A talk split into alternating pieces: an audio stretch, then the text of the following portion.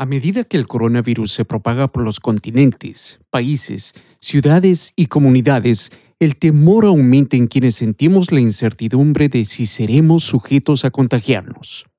Y con el temor sobrevienen síntomas como dificultad para concentrarte, insomnio, falta de respiración, taquicardia, náusea, entre otros. Si te sientes familiarizado con los síntomas que acabo de describir, te invito a que escuches este episodio hasta el final ya que aquí te entregaré los pasos para el manejo del miedo al coronavirus. Bienvenidos a Parejas sin Límites, donde aprenderás los consejos más efectivos y las herramientas más útiles para mejorar tu relación de pareja. Ahora permíteme presentarte a su anfitrión, el licenciado José Villafuerte, psicoterapeuta, autor y coach de parejas. Hola, hola, hola, soy José Fuerte, licenciado psicoterapeuta y coach de parejas, dándote la bienvenida a este episodio número 87, donde estaré compartiendo contigo los cinco pasos para el manejo del miedo al coronavirus. Pero antes de empezar con este episodio, quiero contestar una pregunta de una de mis seguidoras o seguidores en las redes sociales. Y la pregunta dice así, ¿cómo duro en una relación a distancia cuando no conozco a esa persona en persona? Y el individuo que hace esta pregunta se llama Nicolás. Gracias, Nicolás, por tu pregunta. Y ya saben, mis amigos eh, que me están escuchando en este momento, si quieres hacer una pregunta y quieres que te conteste por este medio de podcast, escríbeme a José Villafuerte. Estaré gustoso de contestar tus preguntas. Y vamos de nuevo, ¿cómo duro en una relación a distancia cuando no conozco a esa persona en persona? Si estamos hablando de si es que una relación va a durar independiente de la distancia, hay dos principios. El primer principio es el compromiso, el compromiso que ustedes dos hayan hecho para con esa relación, para con ese matrimonio, ¿sí? Y el segundo principio es la confianza que tengan entre ustedes dos. Esos son los dos principios. Ahora, enfocándonos en la parte de la distancia, no tengo una forma de prognosticar si es que una relación puede durar basado en la distancia que hay entre, entre ustedes dos. Lo que sí te puedo decir es de que desde una perspectiva o desde la teoría del apego, la teoría del apego prácticamente nos dice que nosotros necesitamos del contacto físico, del contacto humano, del toque, de los abrazos, de los besos. Sin eso es muy, muy difícil, no es muy probable que una relación se mantenga a no ser de que el compromiso entre ustedes dos, la confianza que exista entre ustedes dos sea muy fuerte, muy sólida. Así que tú misma o tú mismo, Nicolás, haz tus propias conclusiones. De todas maneras, te agradezco por tu pregunta y espero que de cierta manera te la haya contestado. Y bueno, empezamos con el tema del día de hoy, los cinco pasos para el manejo del miedo al coronavirus.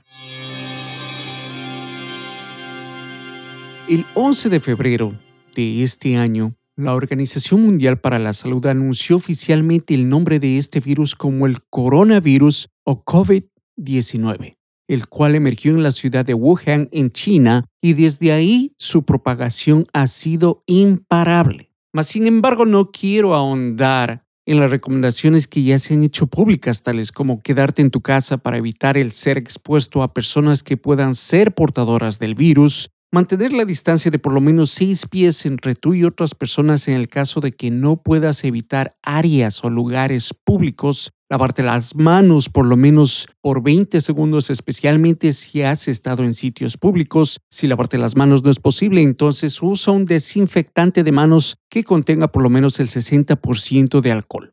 Otra de las recomendaciones que se ha hecho y brevemente, evita tocarte los ojos, la boca y la nariz con las manos sucias. Si te sientes enfermo, hazte un favor y hazle al resto un favor quédate en la casa y contacta a tu médico de cabecera o tu médico primario. Si estás enfermo, usa una mascarilla. Y quiero que sepas que no necesitas usar una si no estás enfermo.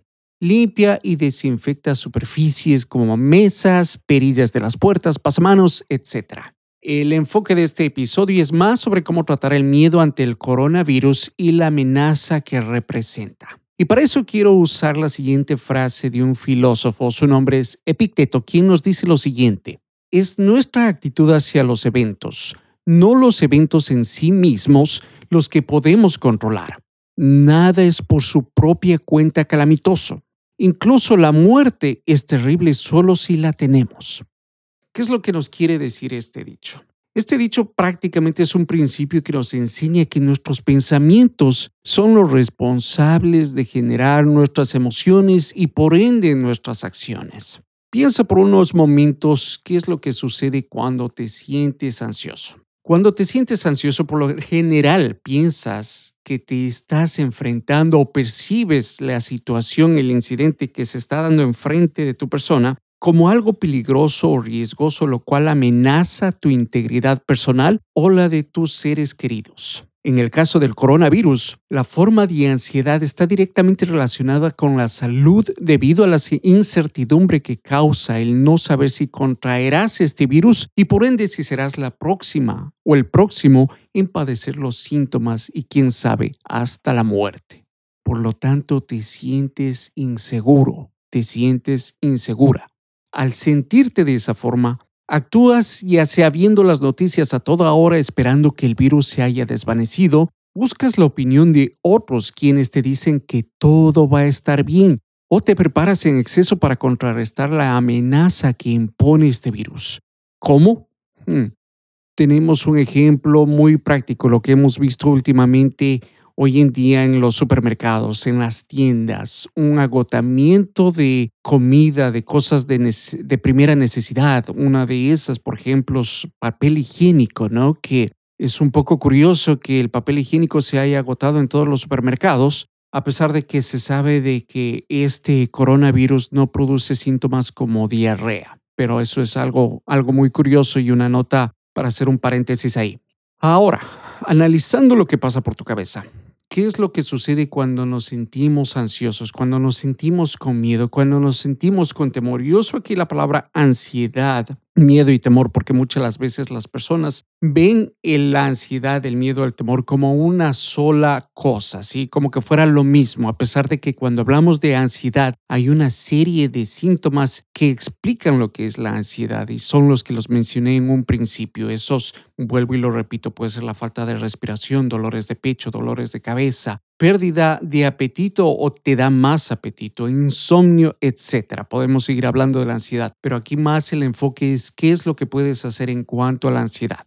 En vista de la ansiedad, tiendes a magnificar o exagerar la amenaza que impone este virus, como por ejemplo sobreestimas la probabilidad del riesgo que representa el virus. Subestimas tu habilidad para lidiar ante el riesgo o te pasas pensando constantemente en este problema y creas más imágenes negativas en tu mente.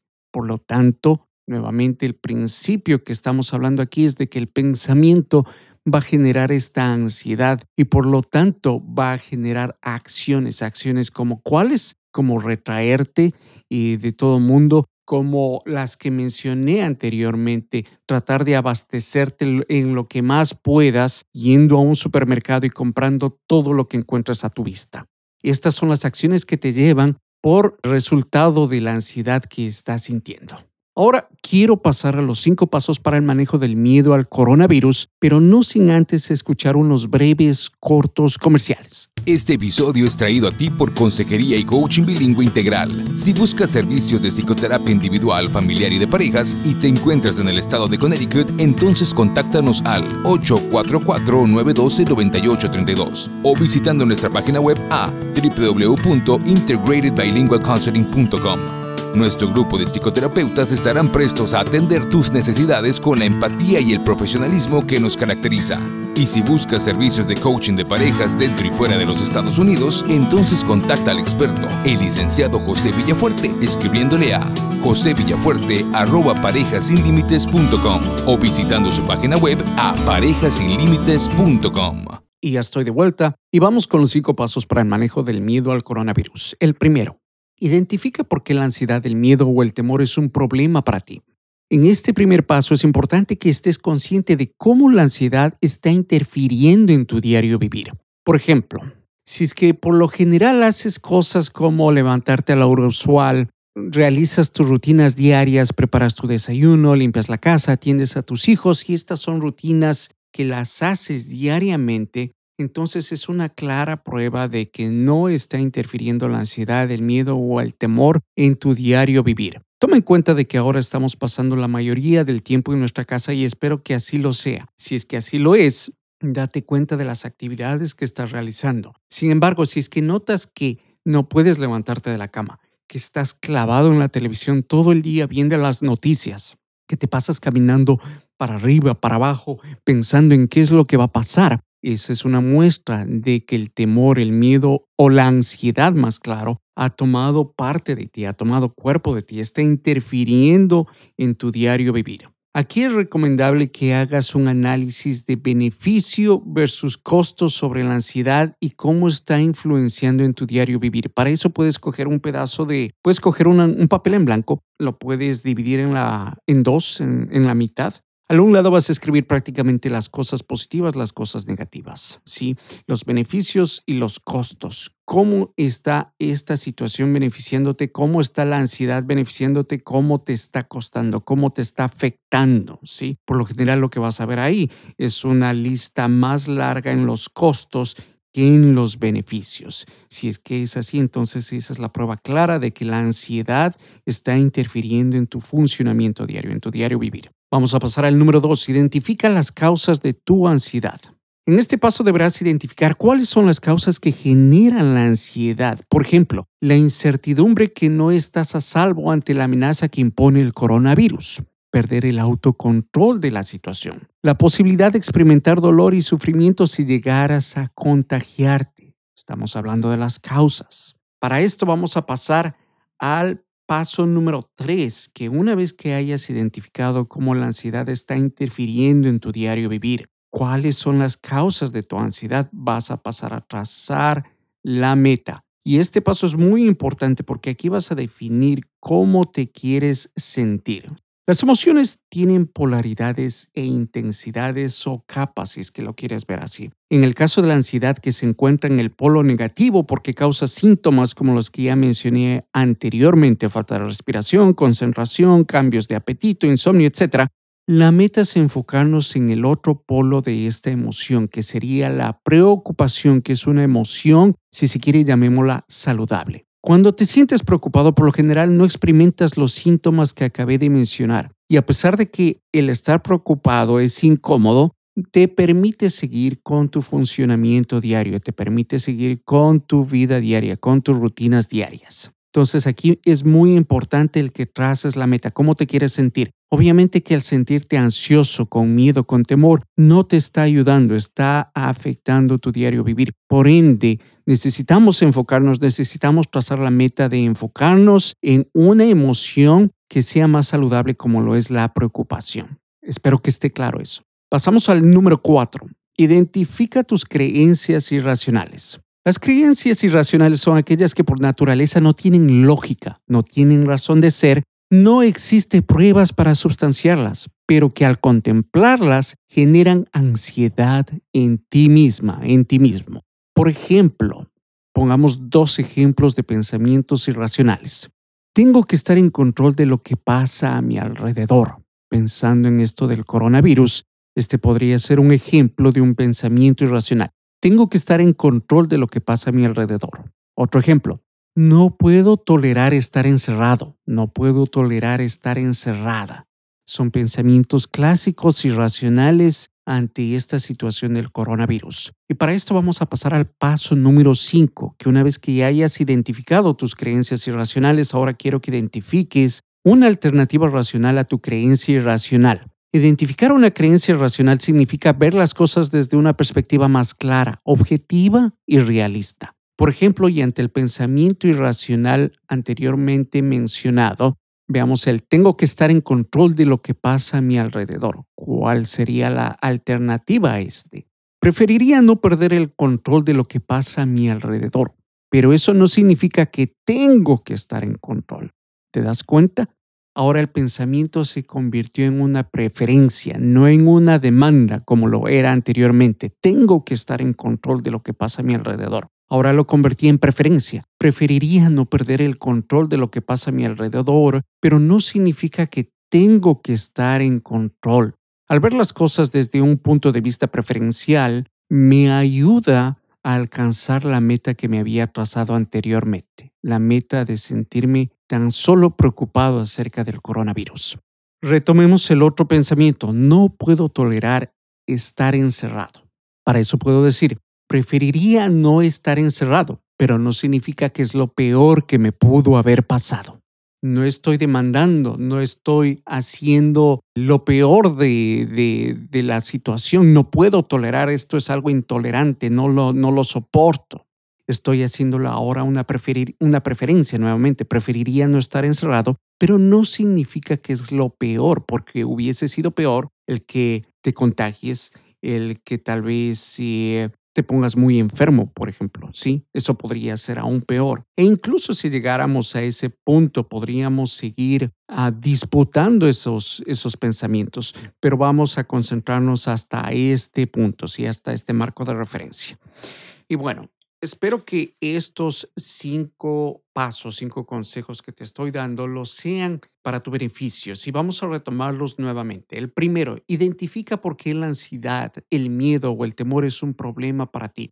Tenemos que llegar a estar conscientes de cómo esta emoción está interfiriendo con tu diario vivir. Si es que está interfiriendo, obviamente sabes, sabes que hay un problema. Para eso vas a pasar al número dos, vas a identificar las causas de tu ansiedad. ¿Qué es lo que está causando la ansiedad? Sabemos que es el coronavirus y eso sabemos, pero ¿qué más? ¿Qué más hay detrás de esto? Es que es la incertidumbre que no estás a salvo ante la amenaza que el coronavirus impone, es el hecho de que sientes que estás perdiendo el control de la situación, es el hecho de que estás pensando de que vas a enfermarte y por ende vas a estar sufriendo. Entonces, ¿cuál es en sí la causa específica de lo que estás sintiendo, de esta ansiedad, de este temor, de este miedo? Una vez que hayas identificado eso, quiero que pases al paso número tres, donde vas a trazar la meta. ¿Cómo te quieres sentir? Sabes que el sentirte ansioso, miedoso, temeroso no te ayuda en lo absoluto. Por ende, traza una meta. La meta aquí es sentirte preocupado. ¿Por qué? Porque la preocupación no va a interferir con tu diario vivir, con tu rutina diaria. Y luego vamos a pasar al consejo número cuatro o al paso número cuatro, que es identifica tus creencias irracionales. Nuevamente, volvemos del principio de que los pensamientos son los que generan las emociones y por ende van a generar nuestras acciones. Por eso necesito que identifiques tus creencias irracionales porque son los pensamientos irracionales los que están causando esta emoción, esta ansiedad. Si hay pensamientos como tengo que estar en control de lo que pasa a mi alrededor, entonces, esa es la prueba del pensamiento irracional y para eso quiero que pases al número 5, al paso número 5, donde vas a buscar una alternativa a ese pensamiento racional, reemplazándolo con uno racional. El pensamiento racional es preferiría no perder el control de lo que pasa a mi alrededor, pero eso no significa que tengo que estar en control. Vamos a hacer de una demanda donde estaba demandando, donde estaba exigiendo que tienes que estar en control, vamos a hacerle una preferencia. Preferiría estar en control, pero no significa que tengo que estar en control. No significa que tengo que estar en control de esta situación. No significa que tienes que estar en control del coronavirus.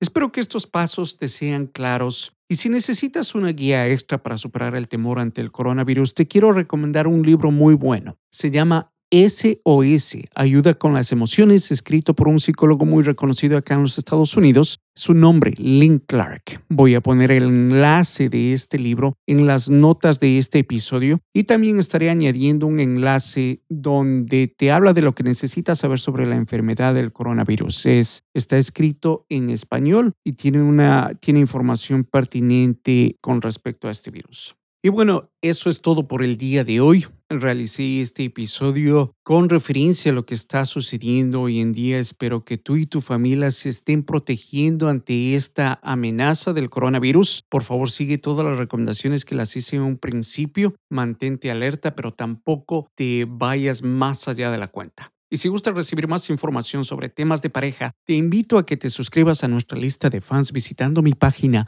parejassinlímites.com, donde aprenderás las técnicas más efectivas para mejorar tu relación de pareja. Aparte recibirás notificaciones de nuestros próximos episodios, invitados, talleres, cursos, etc. Gracias infinitamente por escucharme. Quiero que sepas que tu opinión y puntaje en iTunes son muy beneficiosos para este tu show.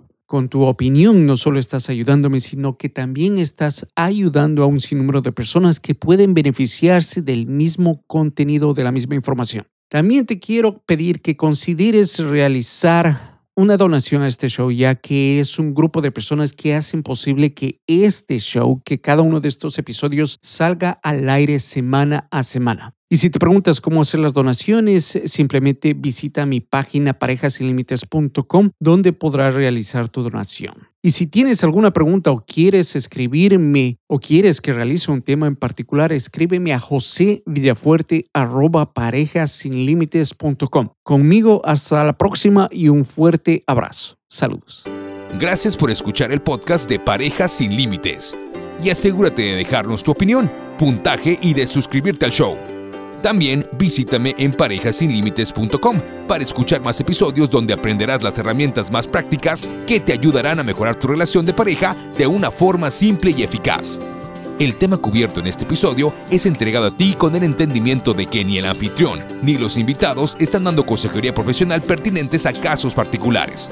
Si tú piensas que necesitas apoyo o servicios, no dudes en buscar ayuda.